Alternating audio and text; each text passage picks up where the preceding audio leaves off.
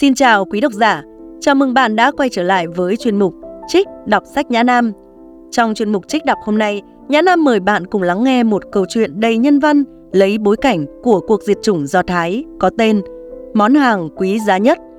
Giữa khung cảnh buồn thảm và tàn khốc của chiến tranh, hy vọng hiện lên như ánh sáng giữa đêm tối, soi dọi cả câu chuyện về một người đàn bà mong mỏi một mụn con và số phận của một món hàng quý giá trên chuyến tàu chở hàng nghìn người Do Thái. Cuốn sách nhận được nhiều giải thưởng của Pháp và được đưa vào giảng dạy trong trường học tại nước này. Sau đây, mời các bạn chú ý lắng nghe chương đầu tiên của cuốn sách Món hàng quý giá nhất. Ngày xưa ngày xưa, trong một cánh rừng rộng lớn, có hai vợ chồng tiểu phu nghèo sinh sống. Không không không không, bạn đọc cứ yên trí, đây không phải là chuyện cậu bé ngón tay cái. Không hề, bản thân tôi cũng như các bạn, tôi thầm ghét câu chuyện kỳ cục đó. Ở đâu ra và đã khi nào có người cha, người mẹ đem con mình đi bỏ chỉ vì không nuôi nổi chúng, nào? Và cánh rừng rộng lớn đó là nơi cái nói và giá lạnh khủng khiếp ngự trị, nhất là khi đông tới. Đến hè, cái nóng hầm hập đổ xuống, xua tan lạnh giá. Nhưng cái đói vẫn kiên trì bám trụ, nhất là vào thời kỳ ấy. Đại chiến thế giới, phải, phải, phải, phải. Anh chồng bị trưng tập đi làm phu ở các công trình công cộng, chỉ giúp ích cho những kẻ thắng cuộc chiếm đóng các thành phố, làng mạc, ruộng đồng và rừng núi. Vậy nên ngày ngày chỉ có chị vợ, từ lúc tờ mờ tới khi trạng vạng, lê bước khắp cánh rừng với niềm hy vọng thường xuyên tan vỡ là có thể vun vén đủ cho cái tổ ấm bé mọn của mình. May mắn vô cùng là đôi khi bất hạnh lại là điều tốt. Hai vợ chồng nghèo ấy không cần nuôi nấng đứa con nào. Anh chồng tiểu phu nghèo ngày nào cũng tạ ơn trời cao vì ân huệ ấy, còn chị vợ lại luôn khóc thầm. Chỉ không có đứa con nào phải nuôi nấng, đúng là thế, nhưng cũng chẳng có một con nào để cưng nựng. Vậy là chị cầu xin trời cao, cầu xin thánh thần, cầu xin gió, cầu xin mưa, cầu xin rừng già, thậm chí cầu xin cả mặt trời khi những tia nắng xuyên qua tảng lá xanh, dọi chiếu tầng rừng thấp bằng sự trong trẻo diệu kỳ. Chị cũng khấn lạy mọi đấng quyền năng trên bầu trời và trong tự nhiên hãy rộng lòng để sau cùng ban ân cho chị một đứa con. Khi tuổi tác lớn dần, người đàn bà tiểu phu nghèo hiểu ra rằng mọi đấng quyền năng trên trời, dưới đất và cả giới thần tiên thảy đều đã về phe chồng bà, tước đi đứa con của bà. Vậy là kể từ ấy, bà cầu xin các đấng quyền năng ít nhất hãy chấm dứt cái lạnh và cái nói mà bà Hằng phải chịu từ sáng tới tối, cả đêm lẫn ngày. Người chồng thức dậy từ khi trời còn chưa sáng để dành hết thời gian và sức lực xây dựng các công trình quân sự vì lợi ích chung và lợi ích của chính đám cai. Người vợ, dù gió có nổi, dù mưa có chút, dù tuyết có rơi, hay dù cái nóng như thiêu mà tôi đã kể với các bạn có đổ xuống, người đàn bà tiểu phu nghèo ấy vẫn mòn chân đi khắp cánh rừng, nhặt nhạnh từng cành vụn, từng mẩu cây khô sót lại, lượm lặt và xếp sắp, như thể đó là một kho báu bị lãng quên đã được bà tìm thấy. Bà cũng thu mấy cái bẫy ít ỏi mà chồng bà đặt mỗi sáng trên đường tới công trường. Bà tiểu phu nghèo, các bạn phải công nhận điều này, chẳng mấy khi được tiêu khiển. Bà bước đi, cơn đói cồn cào trong bụng, lật đi lật lại trong đầu những điều mà bây giờ bà không còn biết phải thốt lên như thế nào nữa. Bà chỉ còn biết van xin trời cao cho mình chút gì đó để ăn cho qua cơn đói, dẫu chỉ một ngày. Khu rừng, trốn sơn lâm của bà, đại ngàn của bà, trải rộng mênh mông, rậm rạp, rừng rưng với cái lạnh, cái đói. Và kể từ ngày cuộc đại chiến thế giới này bắt đầu, đám đàn ông bị trưng tập cùng những cỗ máy đầy uy lực đã xẻ dọc cánh rừng để đặt lên đó những thanh dây và đã một thời gian rồi, đông cũng như hè, một con tàu, một con tàu độc nhất chạy qua chạy lại trên tuyến đường độc đạo ấy. Bà tiểu phu nghèo thích nhìn thấy con tàu ấy, con tàu của bà chạy qua. Bà ngắm nhìn nó với sự háo hức, mường tượng cảnh chính mình đi du ngoạn, thoát khỏi cơn đói này, cái rét này, nỗi cô đơn này. Dần dần, bà điều chỉnh lại cuộc sống, thay đổi giờ giấc sinh hoạt theo thời gian tàu chạy qua. Đó không phải là con tàu mang vẻ ngoài tươi sáng. Những toa tàu đơn sơ bằng gỗ toa nào cũng chỉ có độc một cái cửa sổ nhỏ gắn chấn song. Nhưng vì bà tiểu phu nghèo chưa từng nhìn thấy con tàu nào khác, nên con tàu này rất vừa ý bà. Nhất là từ khi chồng bà tuyên bố chắc định rằng đó là một con tàu hàng để đáp lại những câu hỏi của bà. Cái từ tàu hàng rốt cuộc đã chinh phục được trái tim và thổi bùng trí tưởng tượng của bà tiểu phu nghèo. Tàu hàng, một con tàu chở đầy hàng hóa. Từ bấy trở đi, bà thấy như con tàu ấy đầy ứ đồ ăn thuốc uống, quần áo lụa là cùng đồ đạc. Bà mừng tượng cảnh mình chạy khắp con tàu, mua hàng và ăn uống thỏa thuê. Nỗi hưng phấn ban đầu dần nhường chỗ cho một niềm hy vọng.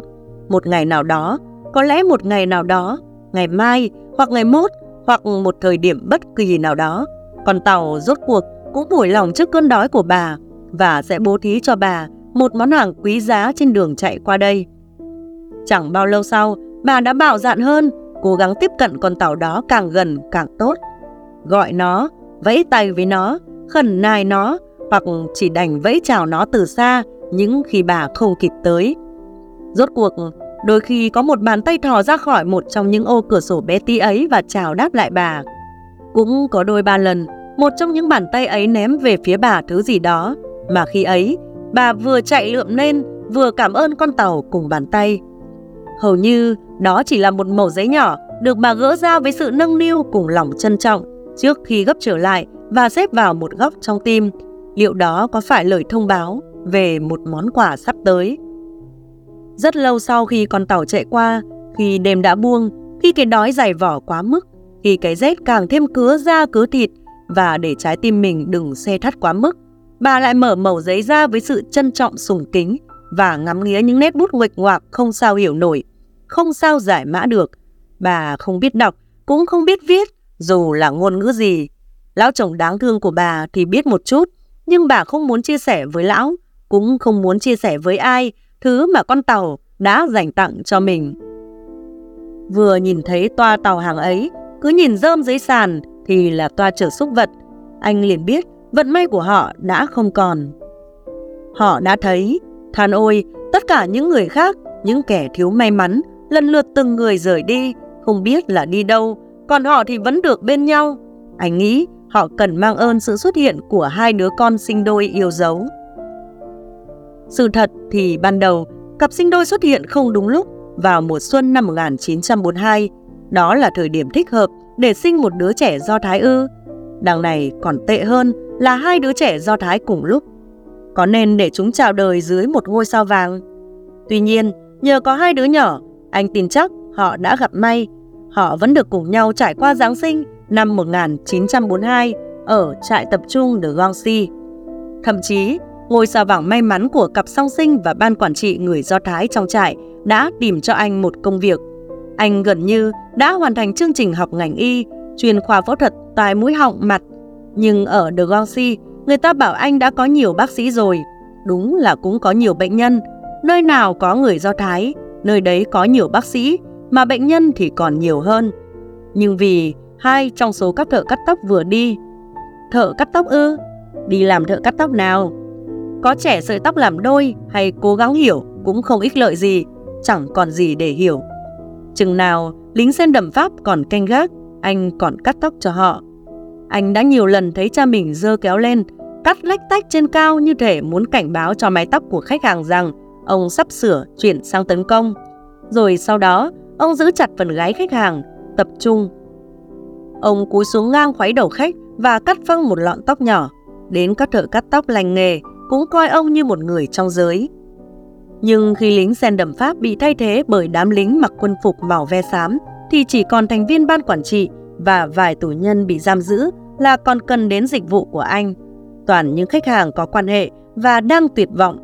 Với những người này, cần phải nói dối và nói dối. Phải đấy, phải đấy, rồi ờ, sẽ khá hơn thôi. Mọi chuyện sắp ổn rồi, sắp ổn rồi. Mùa xuân năm 1942, Đúng vậy, họ suýt chút nữa đã bỏ chúng đi. Và lại khi ấy còn chưa biết sẽ là hai đứa trẻ. Nhưng vợ anh sau khi suy nghĩ đã muốn giữ chúng lại. Và rốt cuộc chị hạ sinh hai đứa trẻ, chưa gì đã là người Do Thái, đã bị ra rìa, bị xếp hạng tồi, bị tìm kiếm, bị truy bắt. Một bé gái và một bé trai, đồng thanh khóc thét như thể chúng đã biết, như thể chúng đã hiểu. Bọn trẻ có đôi mắt giống bố, người mẹ nói. Phải, những tiếng khóc đầu tiên của chúng rất khủng khiếp. Duy có người mẹ, bầu sữa tràn trề và lòng đầy hy vọng, biết cách vỗ về chúng. Chúng nhanh chóng đồng loạt ngừng khóc và cuối cùng cũng tràn đầy lòng tin, tiếp tục vùi đầu trên bầu sữa mẹ trong giấc mơ. Trong cái phòng hộ sinh nhỏ xíu và kín đáo trên phố, ở góc giao, đã có người đề nghị sẽ giữ bọn trẻ và gửi gắm chúng vào một gia đình an toàn. Thế nào là một gia đình an toàn? Đối với chúng, gia đình nào có thể an toàn hơn là gia đình có cha và mẹ ruột của chúng. Dina thốt lên, đồng thời hãnh diện ghi chặt hai đứa trẻ song sinh vào ngực. Chỉ bất chấp những thiếu thốn, bất chấp việc mình đang ở The Gonsi, như người ta nói, vẫn đủ sữa cho cả bốn đứa. Chị có thừa sữa, thừa tình yêu và thừa niềm tin. Chẳng lẽ Chúa Trời ban sự sống cho hai thiên thần này mà lại không định giúp chúng khôn lớn sao? Còn bây giờ, chen chúc trên con tàu này, chị ở đó, dưới sàn rơm, ôm chặt hai đứa con vào lòng, không có sữa mà cho chúng bú. Rốt cuộc, The Gongsi đã đúng về bầu sữa, về niềm tin và đức tin của nó. Ở đây, giữa đám đông ồn ào này, giữa nỗi hoảng sợ này, giữa những tiếng kêu gào này, giữa những tiếng khóc nức nở này, người cha, người chồng, người thợ cắt tóc giả hiệu, người vẫn chưa thành bác sĩ, nhưng đã là người Do Thái đích thực, đang tìm kiếm một chỗ trú ngụ cho gia đình anh. Khi quan sát những người đồng hành trong chuyến đi, ngắm nghía họ kỹ càng, anh bừng tỉnh. Không đâu, không đâu, người ta không đưa những ông già bà cả này, người mù này, những đứa trẻ này, cặp song sinh này và những đứa khác. Không đâu, người ta không đưa họ đi lao động. Người ta tống khứ họ đi thật xa khỏi đây. Người ta không muốn họ ở đây nữa. Dù đã bị đánh dấu, dù đã bị gắn sao, dù đã bị ra rìa, dù đã bị giam cầm, dù đã bị tước đoạt tự do, tước đoạt mọi thứ và mọi thứ. Dù vậy, người ta không còn muốn họ nữa. Thế là người ta tống họ đi.